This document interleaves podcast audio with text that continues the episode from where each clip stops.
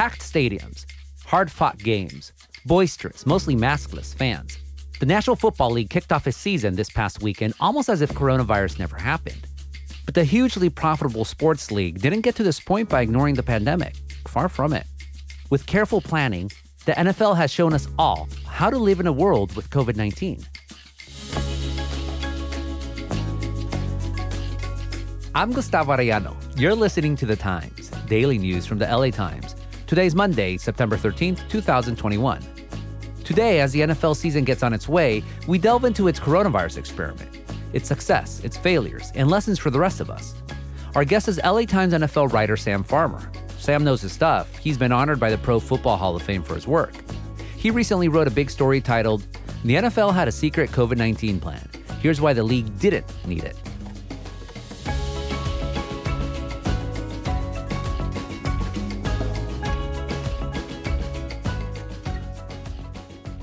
Sam, welcome to the Times. Thank you, Gustavo. Happy to be here. Let's start with March of last year when the first coronavirus shutdowns happened. The National Basketball Association, National Hockey Leagues were into their regular seasons. Major League Baseball was about to start. They all stopped for months. The NFL was technically off. Their season usually starts in late summer. So when do they start to address COVID 19 amongst themselves? Well, uh, we'll go back to March 10th of 2020. And uh, of course, it's in the atmosphere and people are talking about it, but nobody knows the severity of what's going to come down. And, or few people do. Certainly, the NFL is focused on its TV negotiations. It's just coming out of its collective bargaining agreement negotiations with the players. They had agreed to a deal. So they're sort of celebrating. And they're coming off the successful Super Bowl that they had in Miami with um, Kansas City beating San Francisco. So Roger Goodell and a group of executives, Brian Rolapp, who's in charge of all broadcast media, they're in the uh, on the West Coast. Actually, they were first in Los Angeles. They fly up to the Bay Area and meet with some of the tech companies, meet with Google and YouTube, and one of the first things they notice is this eerie quiet on the Google campus, and it's almost empty now the tech industry is kind of ahead of the curve. And Roger takes this as wow, this is the first sort of trappings of a budding pandemic that I'm seeing. And so it was, it was really sort of jarring. And the 11th of March is when everything started to happen. You had the World Health Organization declare, you've got the Ivy League canceling its sports for the rest of the year. The Big Ten says, we're going to go on with the uh, basketball tournament, but it's going to be without fans. And you have that fateful NBA game when everybody was just sort of disoriented and streaming out of the arena. And so all the stuff went down on March 11th. As they're flying back, these executives are getting these pings on their cell phones that, wow, everything's shutting down. They realize, hey, we can't do the draft in Las Vegas. They had planned this big extravaganza where they were going to have boats take guys out to take the draft picks out at the fountains there. But they realize, hey, we are going to have to reassess. That the league realized we're going to have to pivot here and probably go to a virtual draft. When you talk about Roger, we're of course talking about NFL Commissioner Roger Goodell. The draft is an annual big, huge party for the NFL. Really, you know, it gets streamed, gets shown on ESPN, and the league tells everyone, like, hey, we're going to have to do this draft virtually. No one was happy. No players, no fans, no coaches, no executives were happy with that decision at first.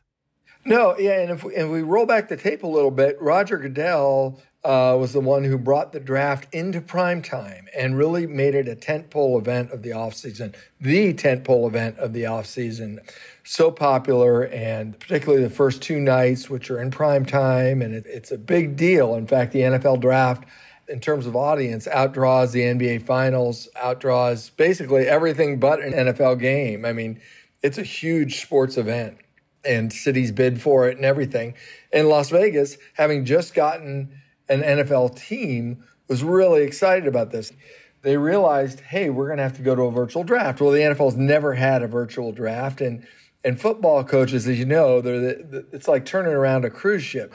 They're really resistant to change and so telling them there's going to be a virtual draft was really problematic. I'll tell you why it was problematic too.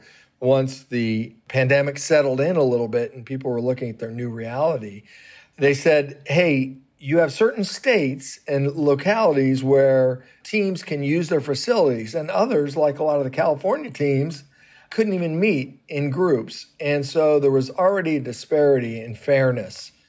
Everyone's upset about this virtual draft, but then something interesting happens. The virtual draft actually becomes a success and it's driven by Roger Goodell. So, uh, set up who he is. Who is he, and why was he probably the least likely person to make a virtual draft something that was actually cool? Yeah, I mean, Roger Goodell started off in, in PR for the New York Jets, worked his way up through the food chain in the NFL in the 90s under Paul Tagliabue, the previous commissioner, Roger Goodell oversaw Los Angeles. So he was the guy who went through all the fits and starts of trying to bring a team back to Los Angeles, became the commissioner in 2006, and he was the law and order commissioner. And so he uh, made a lot of people mad with, uh, and there were a lot of scandals with Deflategate and Bountygate in New Orleans and you know, sanction teams. It's a weird job. It's a weird job being the commissioner in the NFL because you got 32 bosses and yet you have the ability to sanction each of them. And basically, you're roundly despised throughout the league by fans because everybody thinks you're against their team. Anytime he shows up in the public, he's getting booed. Totally. And, and, during the virtual draft, all of a sudden he's a regular guy. He starts off with his suit, starts getting into more casual clothes, starts getting into just the t-shirts. There's M&Ms thrown around. You know, it gets, part of the pun, viral. Then after that, the rest of the NFL is thinking, well, maybe we should trust Commissioner Goodell on whatever plans he has for COVID. That was the first real major sporting event, if you will, since the start of the pandemic. And part of that draft that just seems so rough hewn and so normal and uh, comforting in that regard. And he's sitting in the basement of his house. He's doing it from the basement of his house. He's got his favorite chair there, and you know the man cave. He's got he's got a big jar of M and M's. They're kind of goofing around, uh, like the production staff, skeleton staff there is dumping out like hundreds of M and M's between picks to. Uh, to see if anybody notices that Roger Goodell would be scarfing down just fistfuls of M&Ms. And they got this Mike Ditka bobblehead that they're moving around behind. But it's a smash hit because of the imperfections of it. And Roger is sort of stumbling over words and, and mispronouncing some names and everything, but that made him more human. And it was a message to the rest of the league look, we can still be popular. We're doing things totally different. We're going to have to completely redo our plan, but we can still be the number one sports league. And so that's what they had heading into training camps. We'll have more after this break.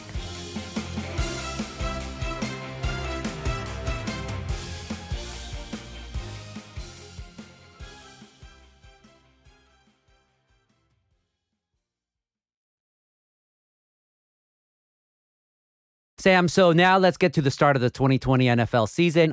Even before the training camps, Commissioner Roger Goodell says we're going to do the entire season on time. We're going to play it completely. We're not going to cancel any games. I have a plan. What's the plan? Well, the plan was exude maximum confidence that they could get this done, and that was the whole thing. But secretly, behind the scenes, he had the schedulers working every possible scenario. And they even came up with a 10 game schedule where they'd start on Thanksgiving Day and push the Super Bowl all the way into mid March.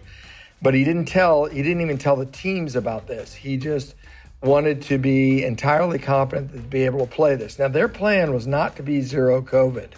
Their plan was to test, test, test, test players every day, test anyone associated with the facility every single day, and then try to intercept any positive cases and contact trace as best they could. And so they could get the people around those players. And the way that they came up with the contact tracing uh, was kind of novel. And that was they found a German company that uh, created these chips, Kinexon chips, they called them. And they were originally designed for sports to figure out like what route is a guy running exactly? How precise is the route that he's running? But they they reprogrammed these chips to measure the distance, or if somebody got within six feet of you, it would set off a light or sometimes an alarm. They would disable the alarm because it'd be so annoying. But anyone in the facility had to wear these chips either around their neck, on their wrists, in their pocket, anywhere, whether they were on the field or anything. And so the, the goal was hey, if somebody tests positive, then we'll go back and all this stuff is being recorded. We'll, we'll find all the close contacts with this person and we'll quarantine them as well. And they got pretty effective of it and it went well for the first several weeks. And then they had their first games that they had to postpone and they were able to rejigger the schedule to get those games in. But it was certainly a, a problem.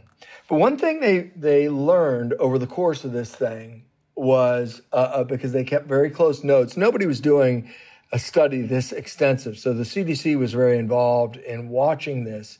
NFL was providing data to the CDC because nobody else was testing every single day and then tracking people when they turned positive. The NFL learned that COVID did not jump the line of scrimmage. Like in this contact sport, you did not have teams infecting other teams. And the whole thing about six feet didn't really work out. They realized the six foot barrier between you and other people was kind of arbitrary. Where they would see people turn positive is if they were in a confined space together, even for a short period of time. You could be hitting a guy all day in football and not turn positive, but if you spent three minutes in a car with that person, uh, you could turn positive. That was very valuable to the CDC to learn that information. And the NFL was really stringent on close contact rules, even if it angered teams. You wrote about the Denver Broncos having to start like basically a ninth string quarterback because all of their quarterbacks broke those close contact rules by being in a film room together. Yeah, that was something that came out and it caused a big stir in Denver when I came out with that in the story because all along the excuse from Drew Lock, the starting quarterback, was, Hey, I'm really sorry. I screwed up. I pulled down my mask to eat. And that's what got me in trouble. And then all the, the other three quarterbacks in the quarterback room were all close contacts with me and are bad, whatever. What actually happened is these guys took off those Kinexon devices I talked about, put them in the corners, four corners of the room, and then sat together to watch film. And so they willingly broke protocol. So whereas the league was making concessions to move other games around, the league was not going to do that for the Broncos because they weren't going to move games around for competitive reasons, like you lost a, an entire position group. Even if it's the most important position group on the field, the quarterbacks, they were only going to do it for health and safety reasons. So these quarterbacks were not positive, they were not COVID positive. But they broke the rules. They sat together. They took off their devices. And so the NFL said, figure it out, Broncos. All of this done unapologetically again by Commissioner Goodell, and he walked the walk. Uh, he bunkered down at home with his wife, his college age daughters, a golden retriever. Even after the Super Bowl, him and his fellow executives, they enjoyed drinks, yes, but they were masked, they were socially distant, and they were outside. What motivated Goodell to take the pandemic so seriously? Well, you know, this is the nation's most popular and richest sports league, and he felt like not only was he helping save the league, but but there was a palliative effect of having sports. He really felt like, hey, this is good for the country too. We're also finding out about how do you navigate a pandemic, how do you work the problem. He's big on making lists and redoing them and working every problem, and and uh, it was leading. You know, he wanted to lead and make this thing happen. And one thing I didn't include in the story uh, on New Year's Eve, he had a family uh, get together and they wanted to toast him, and he waved it off. It was constant panic that there could be an outbreak, even up to the morning of the Super Bowl. You know, the thought was we can't celebrate until everything is done. And then we might look back and celebrate and look at this accomplishment. But by then, they were so exhausted, everybody pretty much just broke down. We'll have more after this break.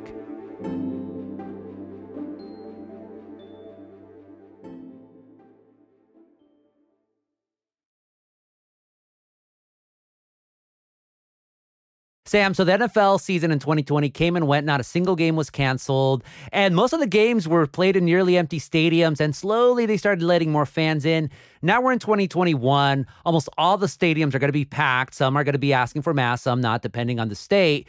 But the NFL still is taking coronavirus seriously. Now the big issue is vaccine uptake. Nearly 90% of the league's players have at least one COVID 19 shot. It's almost like the NFL gets still that coronavirus remains an issue and they're now role models in the way to live with it or even fight it you know 93 actually percent of the teams are vaccinated and and some of them like Tampa Bay are 100% vaccinated and the league is taking it very seriously there are some thoughts now about testing every day. In fact, the union wants to go back to testing every day, even with vaccinated players. The Delta variant is so pernicious in the way that it spreads. And so everyone's on pins and needles here still because of how quickly uh, and aggressively the Delta variant can spread, even among vaccinated people. And it's a longer season. The season's one game longer. And also, as Larry Ferazani, the general counsel of the league, said, if we screw up 21, nobody's going to remember what we did in 2020. We have to get it right this time as well as last year. So they understand we're role models on this, and everyone's looking to us, especially after the success of 2020. If we mess it up now, forget it. Yeah, that was one of the things that surprised a lot of people about this uh, Los Angeles Times story. It is not in Roger Goodell's nature to take a victory lap. And so people within the league were a little stunned that he was willing to talk about the season and, in effect, potentially jinx it by talking about how they assembled the 2020 season because the threat is still out there. So you mentioned earlier that the CDC was really involved with the NFL and the NFL Players Union during this time, and I understand that they got together to do a scientific paper based on their findings. Both the NFL and the NFLPA and their doctors and infectious disease experts collaborated with the CDC to author this paper about a defining high risk close contacts. And I referenced it before. For instance, the, the notion that the virus is not passed from player to player as it was expected. I mean, these guys are three feet apart, breathing in each other's face, and it's sweat and blood and everything. And the virus had sort of a fingerprint, and I believe it was they worked with Yale to determine the origin of a virus. So, in other words, if somebody got it from someone at home, it might look be a different strain than if they got it in the locker room. So they were able to go back and, and determine that this virus uh, had not jumped the line of scrimmage, if you will. It was not traveling from team to team. If someone turned out to be positive on one team, it did not mean that somebody on the opposing team would be positive after their game. What they did determine was that a, a little bit of time in an enclosed space was very effective in spreading the virus. And so, as I referenced before, someone riding in the car for maybe three minutes could transmit the virus to someone else, another passenger in the car. And so, that information about what defines a high risk close contact was part of this study that the NFL did with the CDC. And so that was sort of how that was used, and how, how do you then take that template and superimpose it onto schools or onto healthcare facilities, those kinds of things outside the sports world. That was part of the NFL's mission, or it ultimately became part of the league's mission. Sam, thank you so much for this interview. Thank you, Gustavo. It was really fun.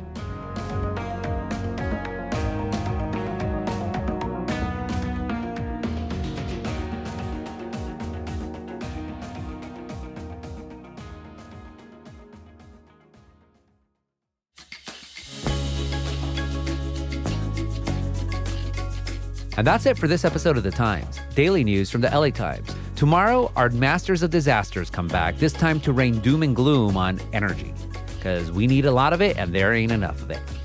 Our show is produced by Shannon Lin, Denise Guerra, Melissa Kaplan, Marina Peña, and Ashley Brown. Our engineer is Mario Diaz. Our editors are Shani Hilton and Lauren Raab, and our theme music is by Andrew Eaton. Special thanks to Hiba El. Like what you're listening to? Then make sure to follow the Times on whatever platform you use.